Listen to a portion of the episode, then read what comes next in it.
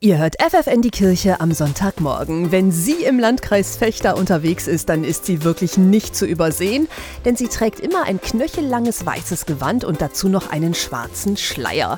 Kerstin Marie Beretz ist Nonne und dazu noch die einzige Nonne weit und breit. Genau, ich bin Ordensfrau im Dominikanerorden und unser Anliegen ist, ähm, so zum Heil der Menschen zu wirken. Und das ist eigentlich das auch, was mir Spaß macht. Also alles Gute, was wir von Gott empfangen, was wir von Gott hören, das den Menschen zu erzählen, weil ja ganz viele Menschen gar nichts mehr davon wissen. Schwester Kerstin Marie wohnt auf dem Schulgelände des St. Thomas-Kollegs in Fechter und sie arbeitet dort als Religionslehrerin und in der Schulseelsorge.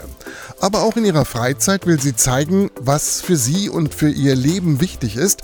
Deshalb legt sie ihr Ordensgewand auch nicht für ihr liebstes Hobby ab, das Fahrradfahren. Ich fahre viel Fahrrad, eigentlich immer im Habit und komme so auch ganz viel mit den Menschen ins Gespräch oder über meinen Instagram-Kanal, ja, in ganz verschiedenen unterschiedlichen Kontexten. Für jeden Menschen hat Gott sich etwas ausgedacht, das ihn oder sie glücklich macht, glaubt Schwester Kerstin Marie.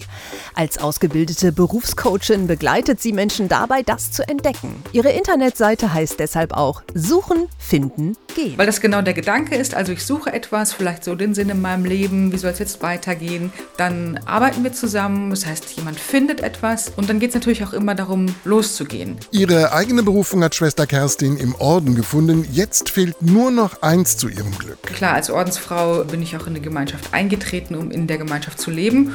Und so sind die Wünsche, die Hoffnungen, dass irgendwann noch weitere Schwestern hierher nach Fechter kommen und wir wirklich so einen kleinen Konvent hier bilden können. Wenn ihr neugierig geworden seid, dann schaut mal ins Netz suchenfindengehen.com.